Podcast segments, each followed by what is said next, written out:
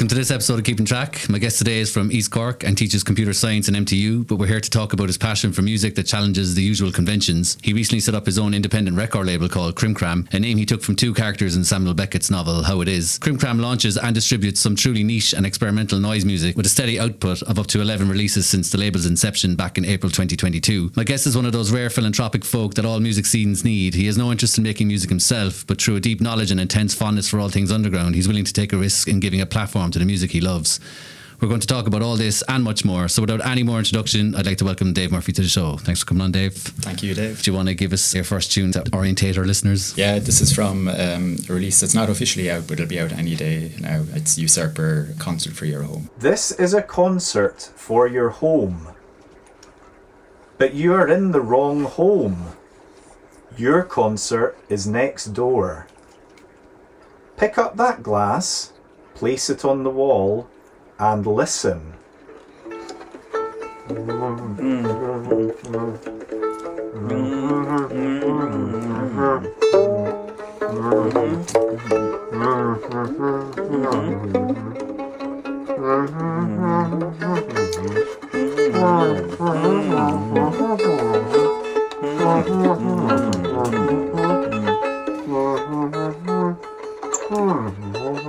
That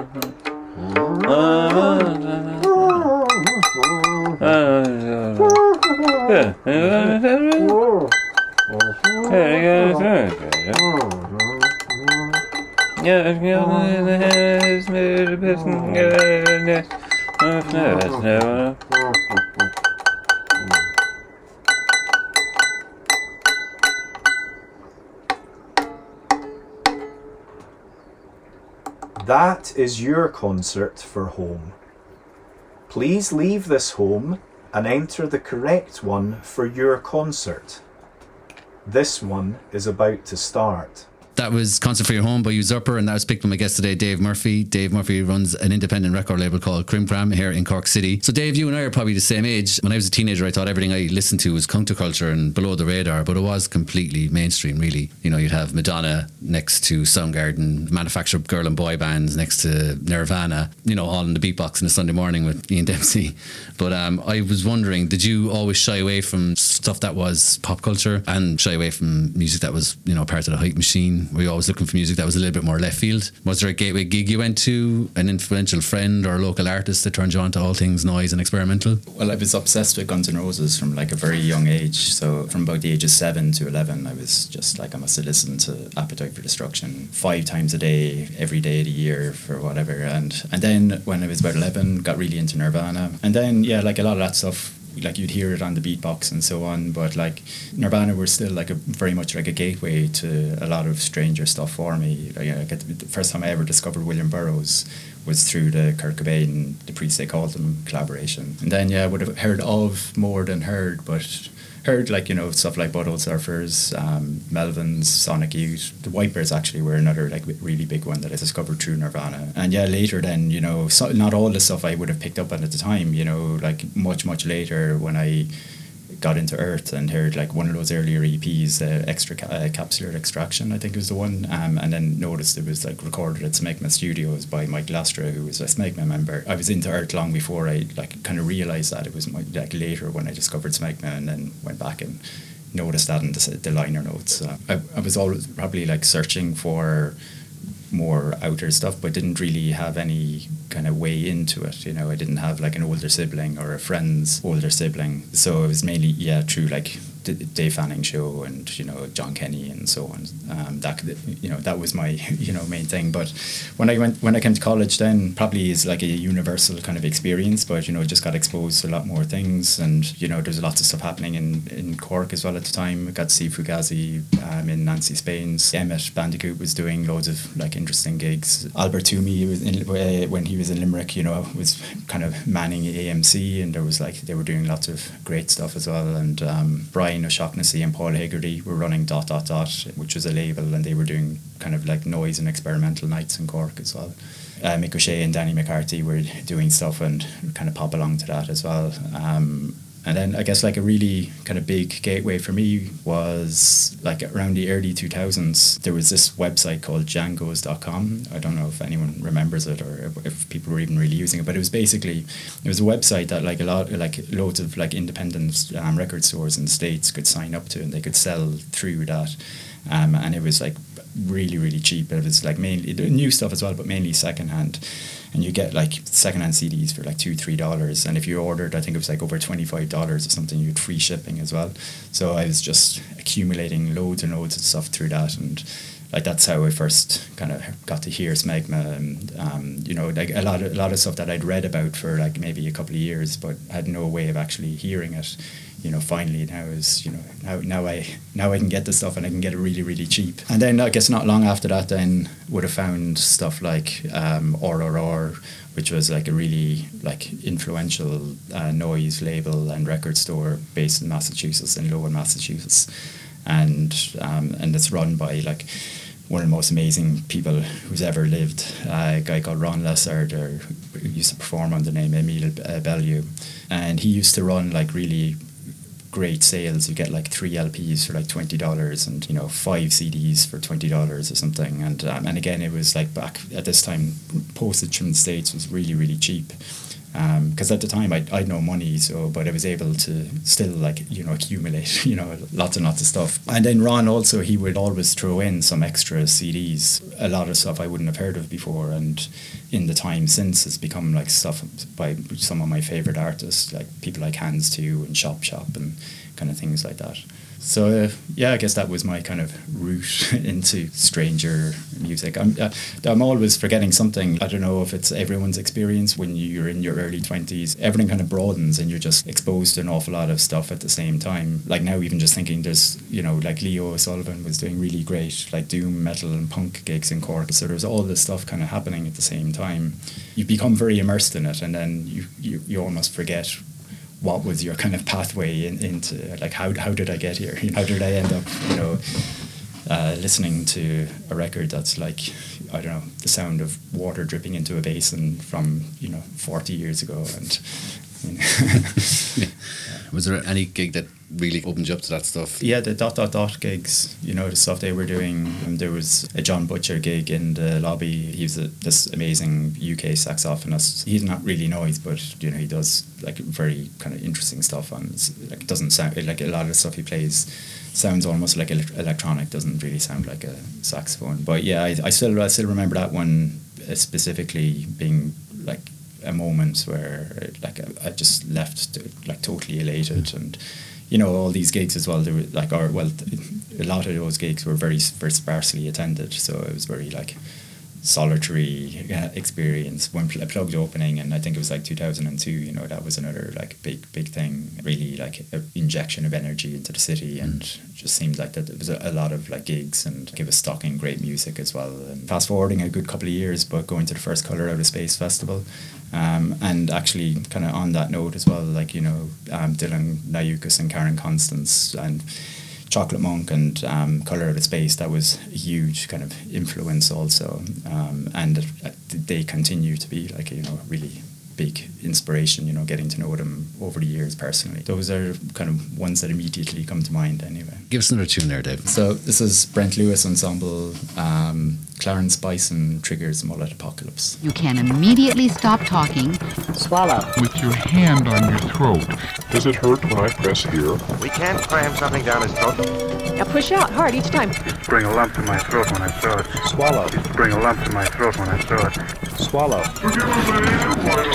Its arm was stretched out in a most unnatural position. But then, without warning, his arm flew back and he threw his dagger. Its arm was stretched out in a most unnatural position. One of those grappling hook arms is just as good as the real thing. You're releasing it for the night. Religious dagger.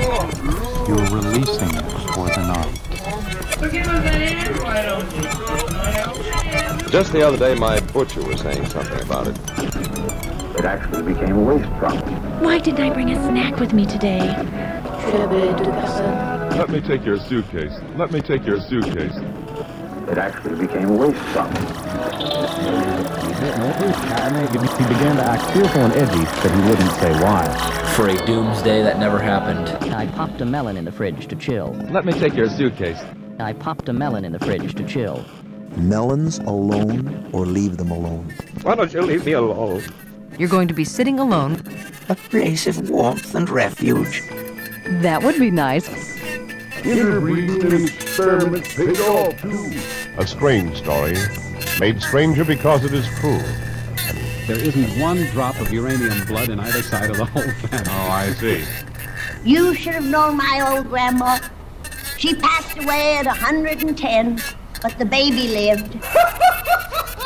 Oh, I don't know what's the matter with young people nowadays. Yes, I know what you mean, Mary. And I understand they turned out a pretty good product. Sounds pretty good, don't you think? It's good to know there's still some warmth and gaiety left in this war-torn country. That's just what I've been saying all along. Hey, I feel better already. And I understand they turned out a pretty good product. In another part of the city, at the very same time.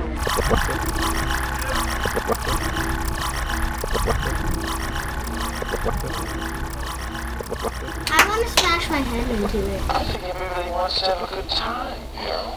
I want to smash my hand into it. And maybe forget about all the problems that there are today, just for a little while.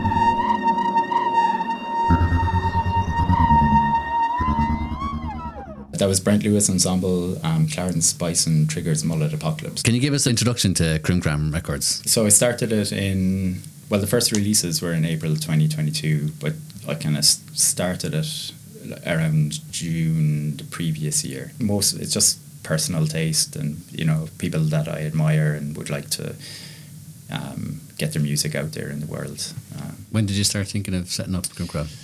Oh, yeah, like probably 10, 15 years ago and more. The type of music that I'm into and stuff that's released, you know, it's a very small world and it's, you know, quite niche interest. Almost everyone is involved in some way, you know, mo- mostly, you know, people like doing their own recording and I don't make my own music. I don't have any interest in doing it. Yeah, I spend a ridiculous amount of, time, of my life listening to strange sounds. So it was just a way of, I guess, like, you know, being more involved, or doing something that's kind of personally fulfilling also.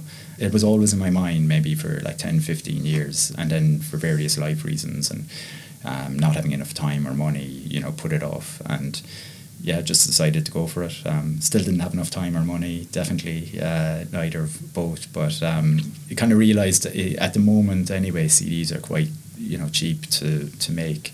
So I kind of realised actually, you know, it doesn't didn't take as much time or money as I had maybe thought, and then just yeah dived into it. Did you have anyone that you could call on for advice in running a label? Oh yeah, loads of people. Seymour, who's main person behind Brent Lewis Ensemble, he had a lot of really good advice when I was starting. Um, he's been around for a long, long time, and he used to do really very influential noise experimental magazine called Banana Fish from the 80s up to the early 2000s.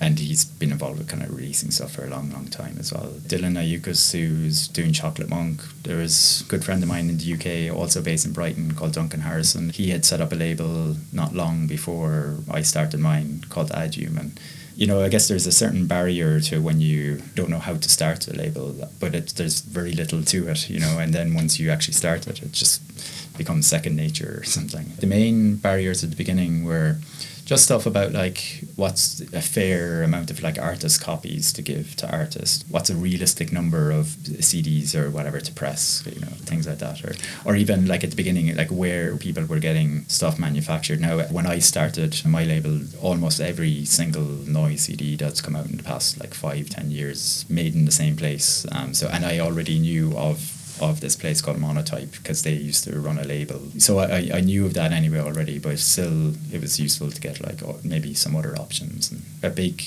question that I had at the beginning that I was able to ask people for advice was like, you know, how do you set your wholesale prices? You know, kind of things like that. You know, a lot of people sell their stuff almost entirely directly or through Bandcamp now, but like to me, for the type of stuff I'm into and because of the way I came to this world, I, I really value just getting stuff to distros. I suppose through the scene and going to gigs for so many years, you would have known maybe through the artists who their distributors were, things like that. Well, there's no, no there's no real distributors in, okay. like in this. Well, there, I mean, there is, but it, you're kind of going up to a different level to what I'm operating at at that point. So like I'm I d- distro through distros that I order from and uh, that you know that I knew of you know throughout the years of buying stuff myself. So I kind of knew of like all these distros anyway, and I you know just kind of reached out to them. But I really value just getting stuff to distros, even if it means that like you know your margins are very very small. But you know there's certain distros that like are as important to me in this scene to like labels or artists and, and so on. Just for somebody who's listening that may not know what a distro is, could you explain what they are? Yeah, so some places have you know physical shop fronts, I guess also, but mainly like mail order. Um, a lot of times they're run by people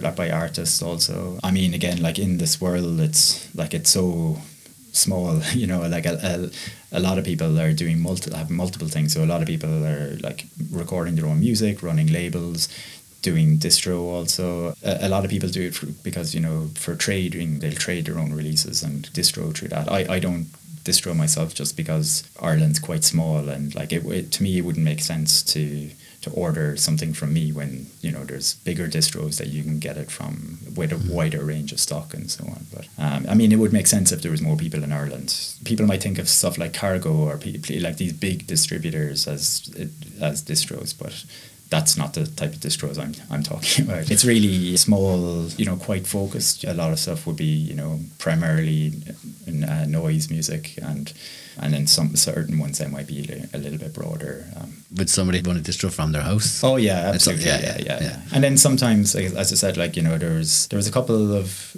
for me like very influential ones. Um, there was so one of the releases I put out was by a guy called Daniel Löwenbrück who um, runs a label called Tochnit Aleph and uh, runs a distro mail order called Rumpsti Pumpsti. And he used to be, he was based in Berlin for a long, long time and he had a, a, physical store also that was like a gallery space as well. That was a very influential one for me as well. But that used to stock a lot of like arts, like a lot of noise stuff as well, but like a lot of stuff more from like art world and his store was yeah it was just incredible like i mean i only got to visit it i think maybe twice or something but i remember the second time going in with like a list of stuff that i wanted to get because i was determined not to spend too much money and then I think like the very first thing I saw when I went in was stuff that wasn't listed on the website because yeah you know he would have like secondhand stuff that wasn't maybe up for general sale and you know the list just went straight in the bin. And um, anyway, that's a digression. But they're stocking things that they want to hear themselves, and it's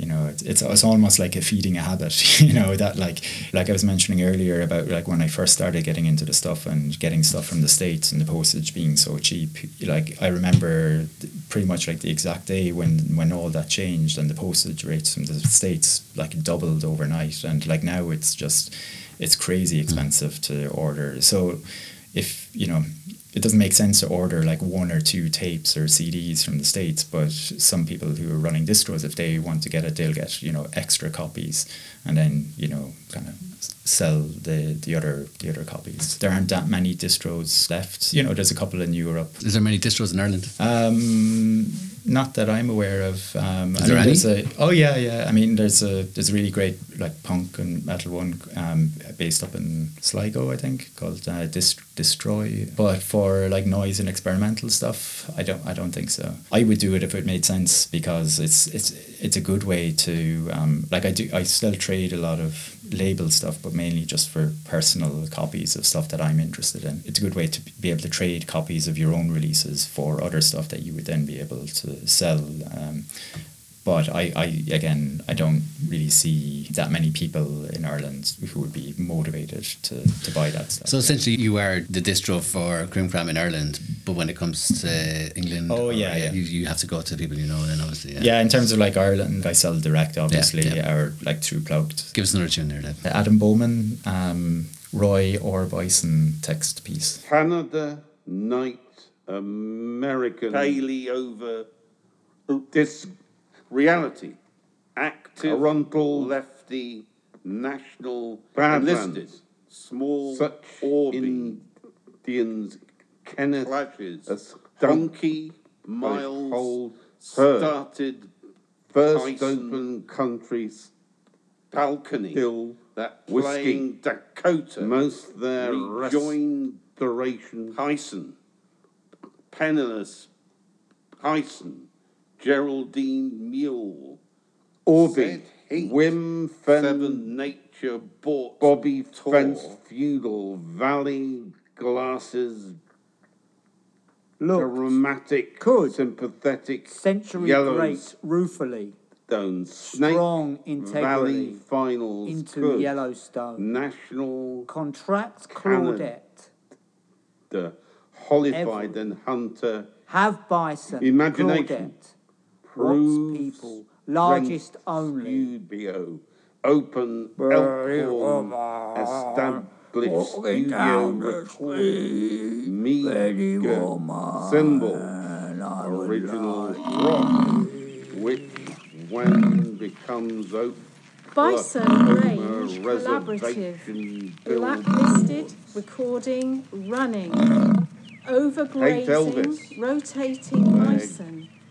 Bison stood. Grasslands, Newburgh, Claudette. Well, Bison from grow, only Pigs. rolling. Bordeaux. National Kids Indian Time Animal Rock, Spectre. Cave, Wall York. Bison Wire Wood, Park. Over recording, once broadcast exist incredibly. least. Season. Hughes, Roosevelt, annoyed when Badlands old prayerized. Hunter, Haru, usually. Shoes afternoon. South, small deck, Jerry Klein, get temptars, temporarily, cared, size, Teton, peaceful, elsewhere, large snake, Oglala, hard. Anyone knows said song. should good. retired miles Bill Niobrara. things singing. Voice advanced royalties. Singer. Roosevelt, original, Yellowstone, only, roughly, broken, I drove. Inex, Perrier, Siddhartha, operatic, Nash, Dakota first state preserve. Perkins other recovered Badlands soon returns to Texas Sorting visits at least Ruby, Rosie, Brenda,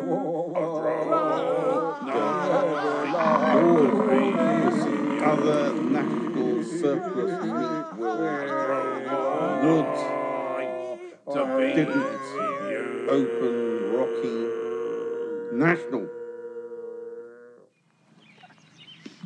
That was uh, Adam Bowman, um, Roy or Bison text piece um, from an upcoming release. So you have a great mix of artists, old and new, that are spread out across the globe. How does an independent noise label in Cork end up with artists based in America, Germany, England, Switzerland, Italy? I started the label quite late into like listening to all this stuff. I'd already spent you know 15 20 years listening to the stuff. And then also my ex-wife and I used to run gigs in Cork as well. So you kind of knew people through that. And then going to there was a lot of festivals in the kind of early to mid 2000s it was almost like a golden period of like really good festivals happening in the UK um, so I was traveling over to that. And then you just kind of meet a lot of people through that. Um, so the first releases, the, again, Smegma and Brent Lewis, they were people I, I, I knew personally. In the case of Seymour Brent Lewis, I met him at Colour Out of Space, um, just briefly, but uh, you know I, I emailed him. Um, Jackie and Rick from Smegma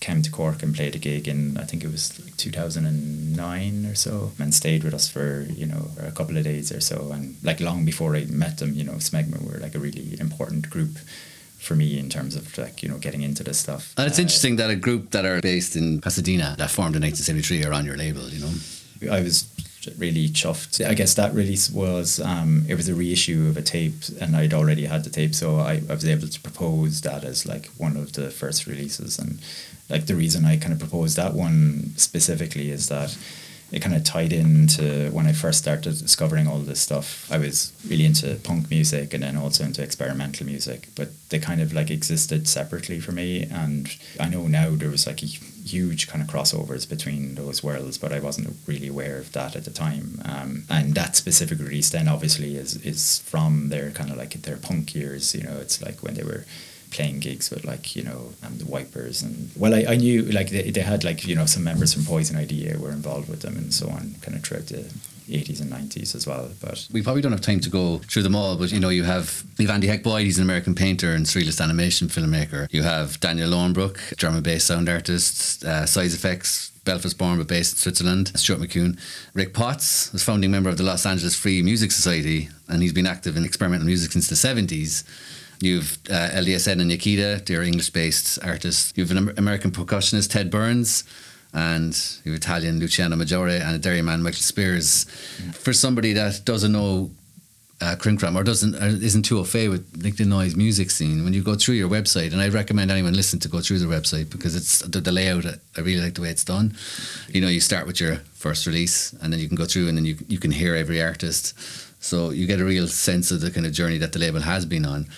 And I think you've only got two people who are based in Ireland right now, which would be uh, Kevin Kerwin and um, Declan Sinnott. It's a very impressive resume you have of artists or like a repertoire of artists on your label. And um, you know, if somebody doesn't know you or know the scene, it would seem like, oh, how, how does how does that happen? How does how did you get those, people? So not not everyone. Were, there wasn't all people I knew personally. I'd met Seymour from Brent Lewis, Jackie and Rick from Smegma, Rick Potts. I knew for a good couple of years. Again through like going to festivals, and I, I was a really big Smegma and Los Angeles Free Music Society fan. And there's other people, you know, again, I've mentioned like Dylan Nyoukis and Karen Constance. They were amongst the first people that I reached out to as well, and they're going to be recording something for the label um, as well. But, you know, I, I don't know yet when it'll come out, but they were in the first kind of group of people that I'd reached out to. So, Andy Heck Boyd, I've never met him, but I discovered him through a friend in the UK who's um, also going to be doing an upcoming release. It's going to be my first vinyl release. A guy called Thomas Laroche who does a project called Creepa Paris and runs a label called Research Laboratories. And he had sent me stuff, and he'd sent me a tape by this person, Andy Heck Boyd. You know, when I did discover him, then he was quite quite prolific, and I, I think I just reached out to him on like Instagram or something, and um, got chatting, and um, I had the label started at that stage, so I would have said you know, I was a fan of his stuff, and if he was ever into doing something on the label, I'd be delighted. And a lot of the releases kind of came about kind of like that as well. Mm. Um, like the Ted Byrnes one. Ted originally actually reached out to me um, through Stuart because he he was looking to record a collaboration with a bodhrán musician.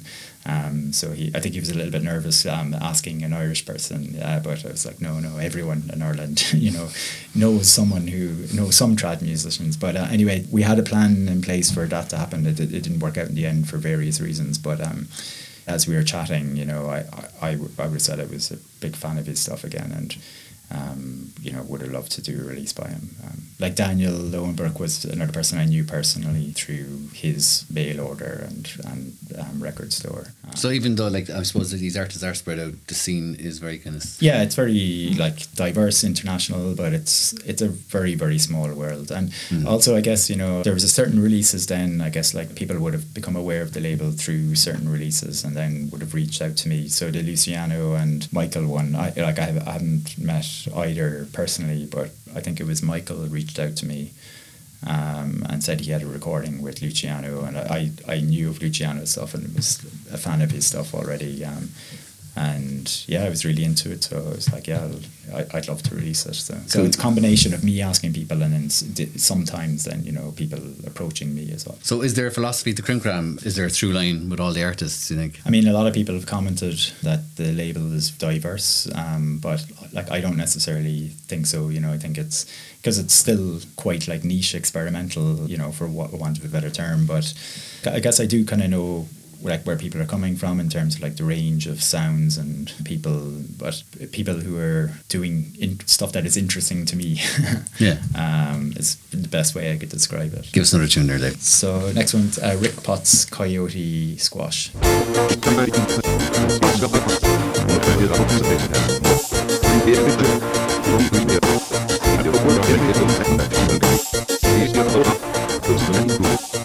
the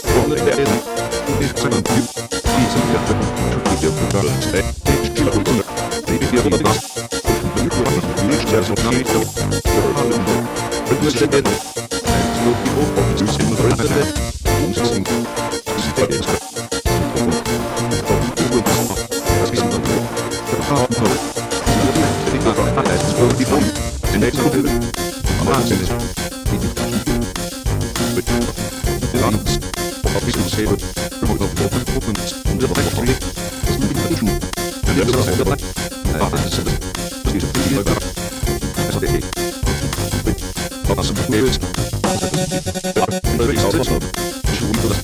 Dat is het. Ik niet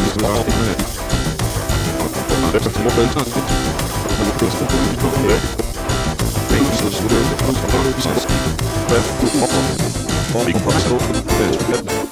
Forget the left. On earth is from upstairs. You know. Movement. Extend. Speak for the word no say. Happy to contact. Just in the bell of the telephone on the step. We know what. It's one now. He's the one that's walking the other up and through. The good way. The light. It's a little way. It's a way. Two.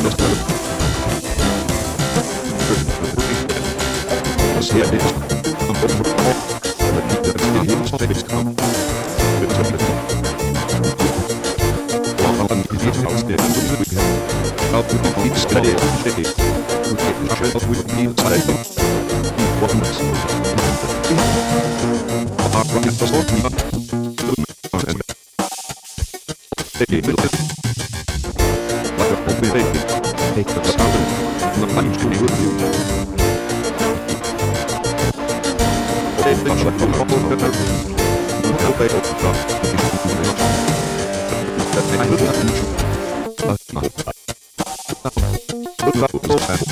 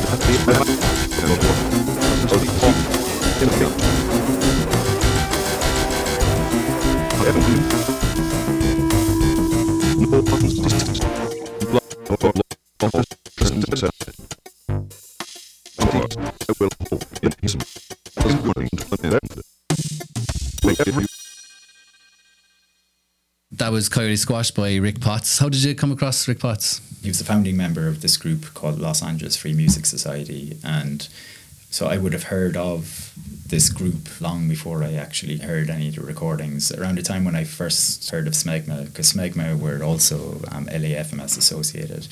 So there was a box set came out in the nineties called Lowest Form of Music, and it was a, it was a ten CD box set that had like a whole bunch of like LAFMS stuff, and it's you know quite diverse. Rick has like obviously he, he has a ton of projects that you know different groups and so on that are on that box set. But there was one of the CDs was a solo disc. To me at the time, it really stood out because it was really like pop music. Uh, to me, you know, it was like it was it's all like catchy songs and like you know a lot of like these kind of you know goofy like radio jingles and so on. Um, and like I just thought that I just thought they were like really really amazing uh, pop songs like uh, getting it might not be everyone's definition of pop but um, they were definitely songs anyway you know as opposed to like most of the other stuff on the box set was you know quite abstract I think I first met him then there was a festival in London all based around Los Angeles Free Music Society and I remember uh, saying to him that like just how much I loved his you know his kind of pop stuff or you know specifically that disc on the the LAFMS uh, box set. I think he was really like kind of surprised because I remember him saying that like he a lot of the people that were into his more kind of abstract experimental stuff didn't well he felt didn't really like the, the, the more kind of pop stuff. He sent me a CD of unreleased demos, um, and some of it, like the sound quality, and some of them was you know you know not great, but it was amazing. Like I really there was just tons of stuff on it that that I really really loved, and I remember saying to him after that that if I that I had this plan at some point to start a label, and if I ever did that I would really like to put out a CD of his of his songs. You know that that predates the label by years and years and years. So again, when I did finally start it, he was one of the first people as well that I reached out to, and that was the original intention for that release was to have it as just kind of like pop songs, and then as we were kind of working on it. So he sent me a load of tracks, and you know he said he'd like that if I was involved with you know choosing the tracks and so on. He asked you to help him picking the tunes. How much input do you have with your artist? It depends. Like so, a lot of the times I don't know if it's if I've just gotten lucky. Everyone that I've released so far is, are people that I really I really like what they're doing, and more or less always like what I've gotten has been perfect as far as I, as far as I'm concerned. To me, I was more than happy to release it as is. I mean, a lot of these people as well, they're very very self critical, you know, and uh, there's been cases where I've gotten something that I thought was amazing, and then you know the person has gone back and redid it, and it's turned out even better, you know. Uh, um, and then sometimes you know people do ask for feedback, and you know would really value it, um, but again, so far anyway, at least pretty much everything I've gotten or that I've released anyway is fully formed. You never had to take an artist aside and say, look, listen, that artwork is a bit weak or that track is.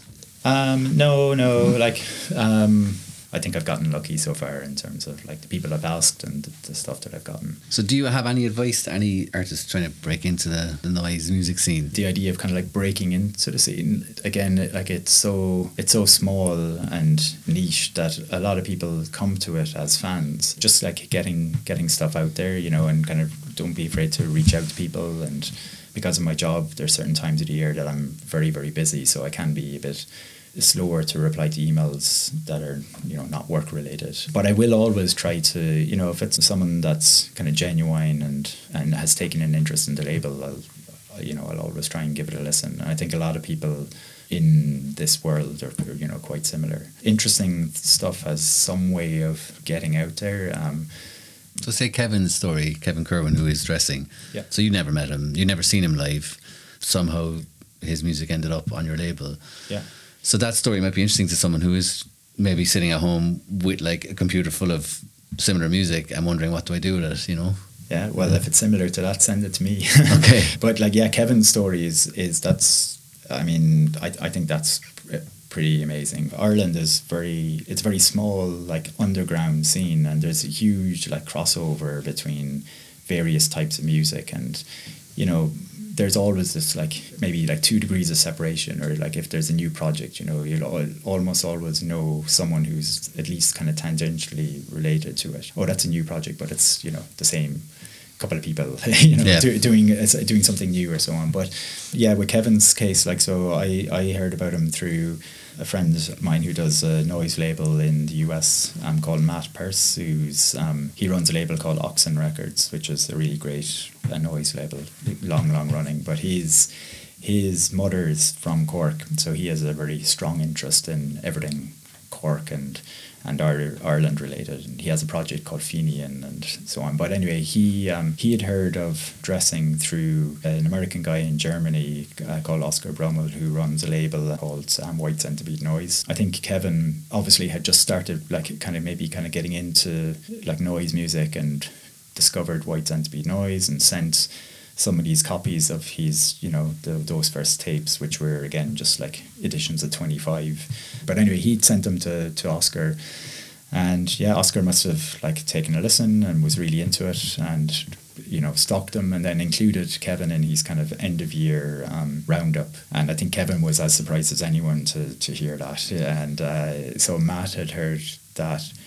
Um, and then he reached out wondering if, if I knew who Kevin was, and um, I'd never heard of him. So I was, but I, at the time I was thinking, well, I, I don't know what this project guessing it, dressing is, but it has to be someone I know, you know, um, surely, and it, especially like when I listened to it. Well, when I listened to it, I was I was I was really surprised because the type of noise that he was doing was like like very very specific and specifically stuff that was that I was really really interested in but there's like maybe as far as I knew maybe like four or five other people in in Ireland that you know were into this stuff or knew about it. So it's very like textural kind of noise or like um, stuff like you know hands to chop shop that you know that kind of stuff. You know got his email address I think through Bandcamp or something. And or maybe you just sent him a message through Bandcamp and I said look I'm just starting the label um, these are my first two releases and if he was interested in doing something I'd be del- delighted. Um, and actually in the time since as it turned out I think Matt my friend in LA was also contacting him. Um, and he ended up doing a release on Oxen as well just a couple of weeks afterwards. So Kevin must have been there wondering like what the hell is going on here? Yeah. and there was this kind of flurry of interest or something. So I, anyway he said that he was working on the Oxen one but that you know if we was interested in doing something in the future or um, and then I proposed you know maybe just um, reissuing the two tapes on a CD and he was totally into that so that that one kind of came together very very quickly Give us another tune there, Dave. so this one's uh, Creep of Paris, and it's an excerpt from the what will be the first LP on the label um, called Virgin Brood.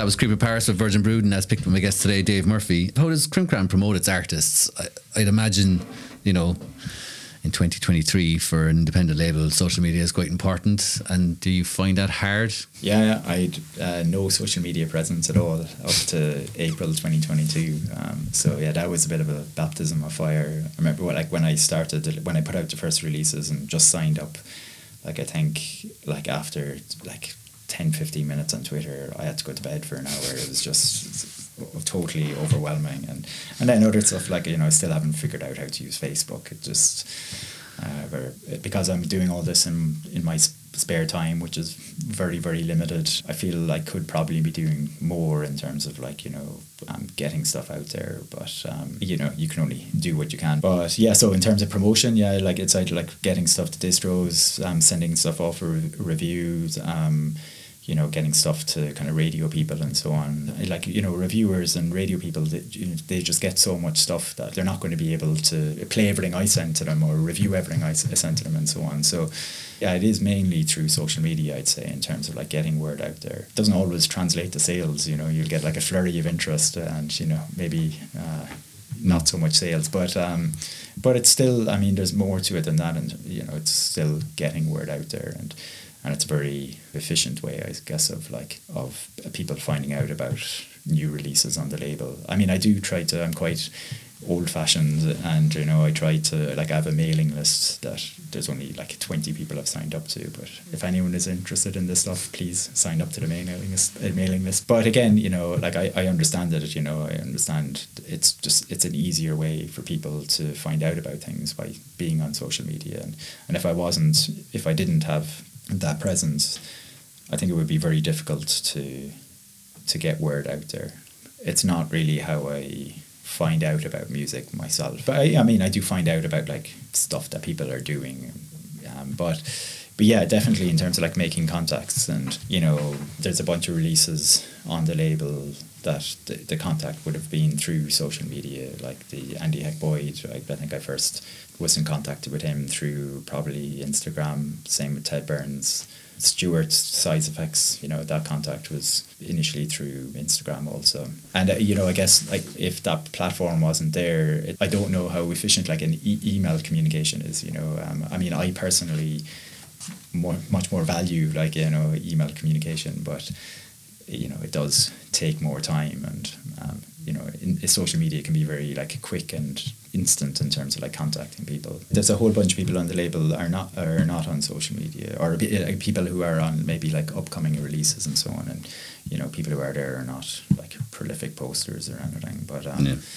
um, anyone who's constantly posting, I don't know if, if anything. I, I, I don't I, I don't know any specifics, but like I initially it might seem like a, a turn off more than more than, than anything else. You know? Let's move on. Um, so, what sets Ireland's experimental noise scene apart from other regions in Europe and the UK? Do you think is there any difference? Oh yeah, very much so. I don't think there's like specifically like noise scene within Ireland, but there's a very vibrant like underground and it's very diverse and there's a lot of overlap between different people into different um, musical styles and I like to, at least in my experience that doesn't really kind of happen in a lot of other places. Maybe it's to do with like you know the the, the fact that Ireland is quite small. Um, everyone in my experience, most people I assume anyway, are, are very sound people. You know, um, def, like people that I would regard as good friends. You know, um, you know, it's very you have like people doing kind of club type stuff, people doing like you know experimental stuff, like you know, let's say like reception in in Dublin.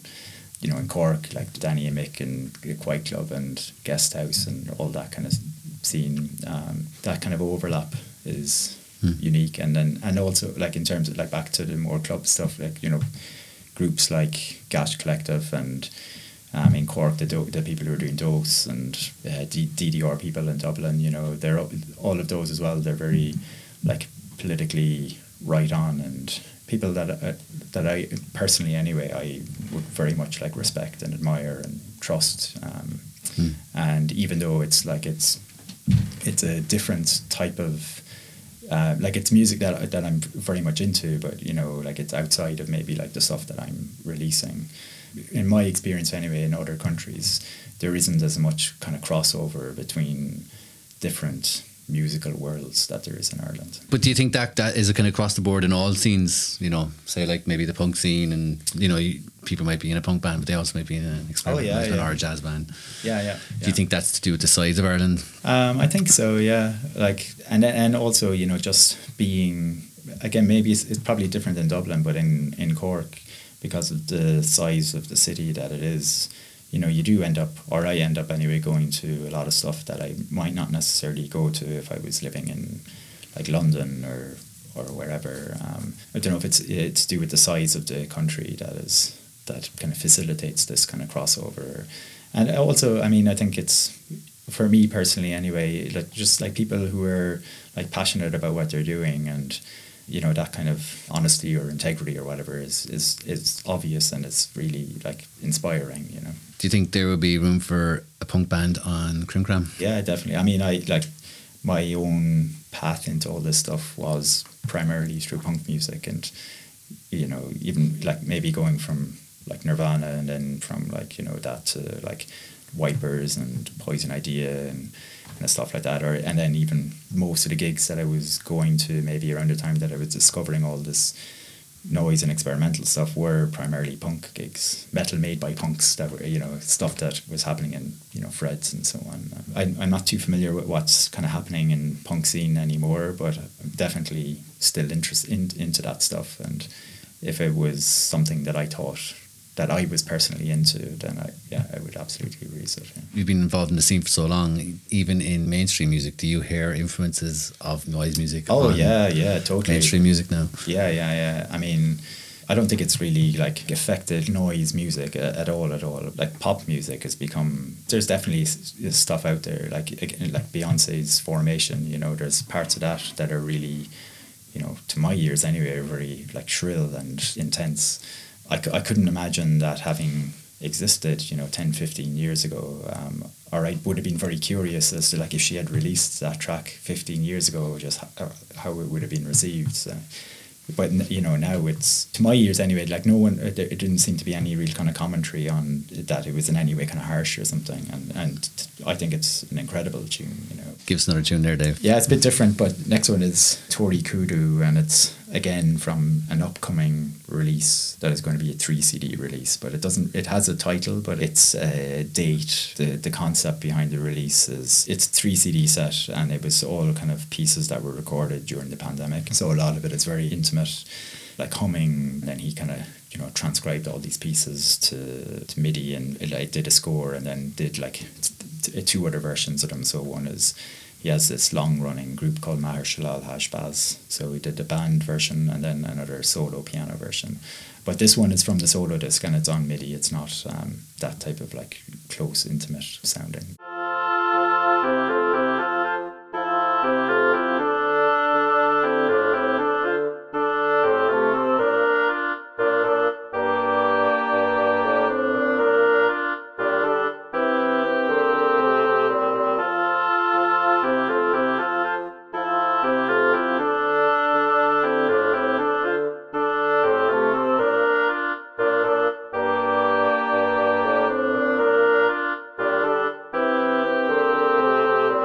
That was Tori Kudo, and that was picked by my guest today, Dave Murphy. As a small label, what is the most important thing to try and always do right? Get orders out in time. People who maybe order from or have experience ordering from mail orders and so on. It's not very unusual to wait, you know, quite a length of time, sometimes indefinitely, for um, stuff that you've ordered to show up. It's not it's not across the board, you know, but I always try to you know check in with the artists and make sure that they're happy with everything. Um, Do you foster a close relationship with the bands you sign? Well, I don't sign anyone. It's all on a like just a re- release per release kind of basis. But uh, but yeah, I mean, like everyone everyone that I've released stuff by, like it's again, it's either like people I've already known personally or like the people who haven't, who I don't know, or like some people who I've never met. I'm still I'd still be you know in contact with them. Like there's more to it than just like putting something out into the world. Like it's it's very like capitalist kind of like way of looking at things, and like I don't really. I mean, you know, there's absolutely no money to be made in the label. It's you know uh, like the the most I would ever aim for would be to you know break even, and I d- don't expect to break even on all re- releases either. But um, to me, it's important that there's genuine connection with the music that all almost always kind of extends to the people making the music also. So you mentioned there's there's no money.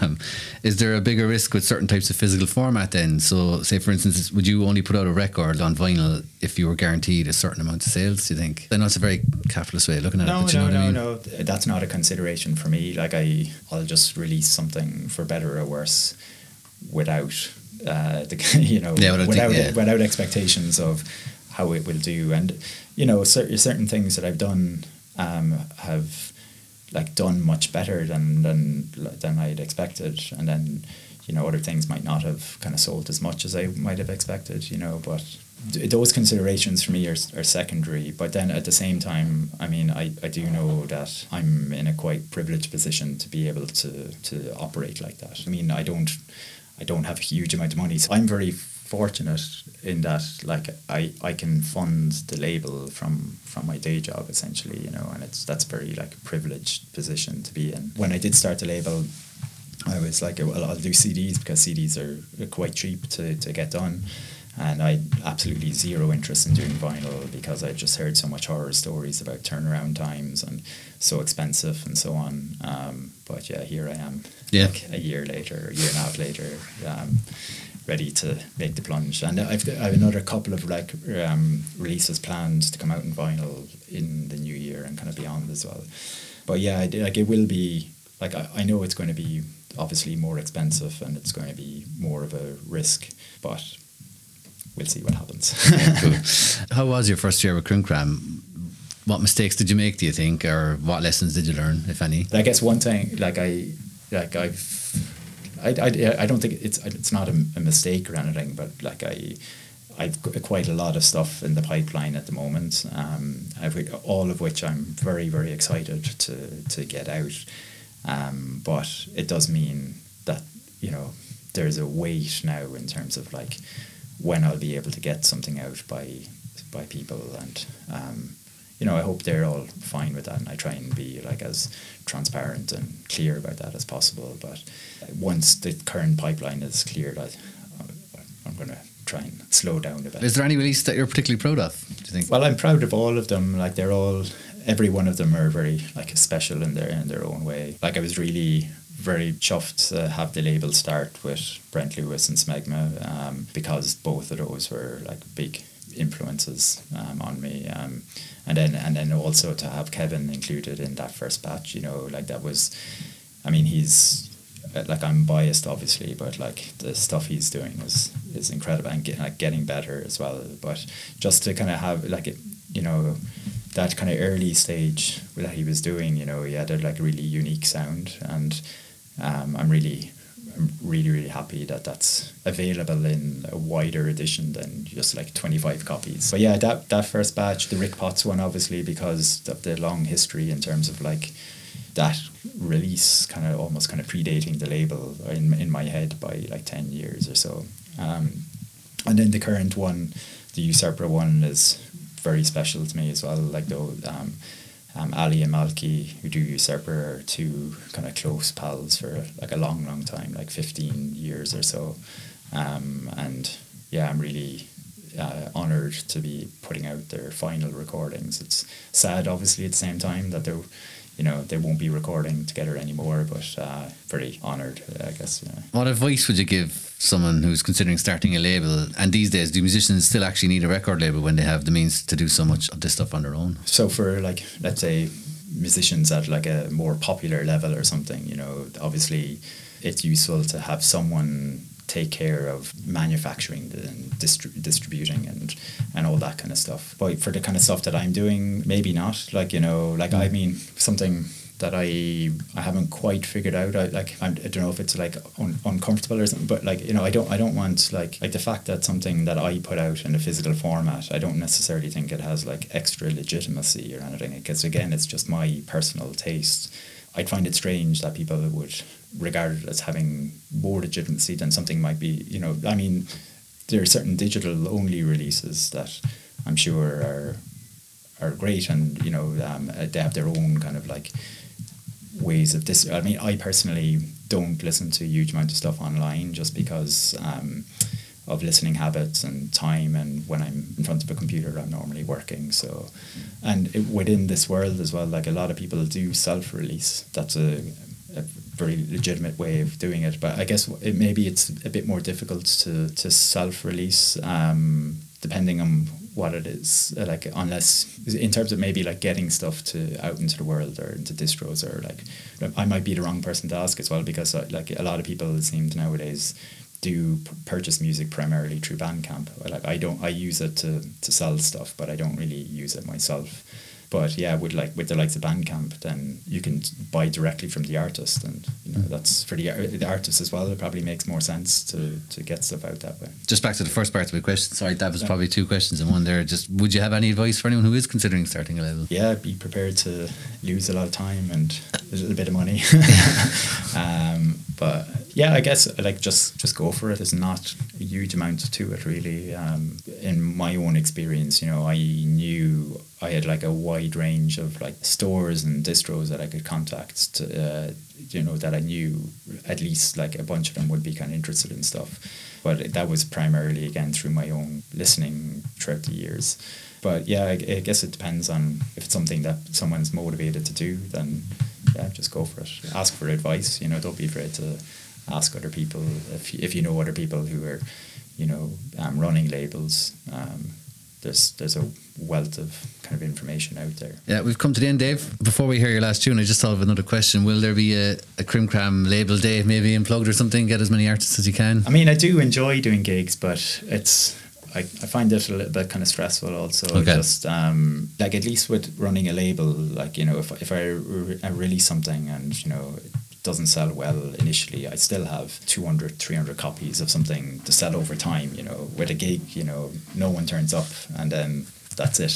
You know, Yeah. what, what do you do? And Yeah. and it also, I like I any gigs that I do, I all I always try and like you know pay people even if it's just something nominal just as a like a respect thing you know but most of the time you know that comes from your own pocket and it's kind of hard to you know keep up that motivation to, to do that. But at the same time all the gigs I've done though they've been for friends or friends of friends um, you know um, so a lot of times it might be someone who's a close friend of a close friend of mine might be coming through town and would ask about doing a gig and I'd be like yeah I'll do it no problem. And I mean mo- people are always fully on board with that look there's going to be 15 people there tops and Give us your last tune for the day. uh, this is Smegma flashcards Simple things feeding themselves, toilet training, proper bed p- positioning, and simple exercises. Maybe we just didn't know what to do in the past.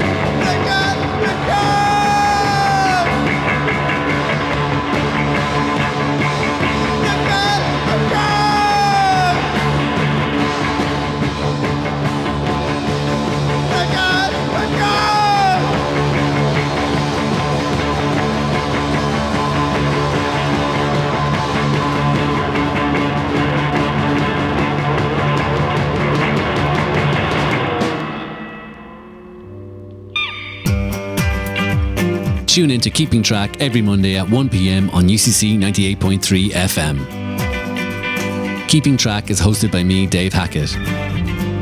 I interview people in our community from all different backgrounds, and my guests also choose the music that they love. In the music. When I'm not hosting an interview, I'll be playing a random selection of alternative music, old and new. Stay up to date with the show on Instagram, where I announce upcoming guests and radio documentaries. You can listen back to previous shows on SoundCloud, Spotify, and Apple Podcasts. Keeping track every Monday at 1 here on UCC 98.3 FM.